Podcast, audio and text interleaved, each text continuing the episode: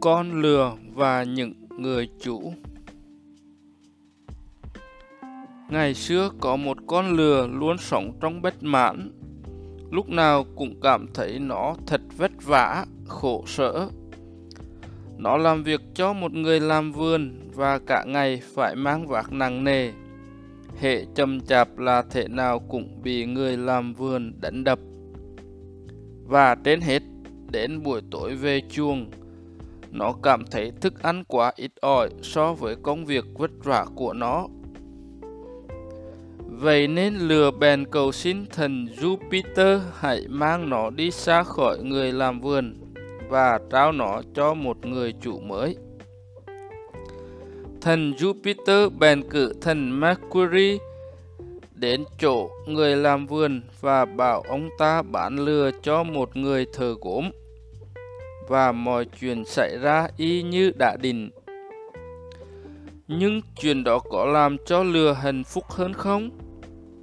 Không hề, vì lừa ta phát hiện ra rằng làm việc cho người thờ gốm thậm chí còn vất vả hơn nhiều. Các bình, các lò rất nặng, còn người thờ gốm lúc nào cũng đánh đập nó khi nó tỏ ra chậm chạp và đến tối thậm chí còn có ít thứ để ăn hơn xưa nhiều.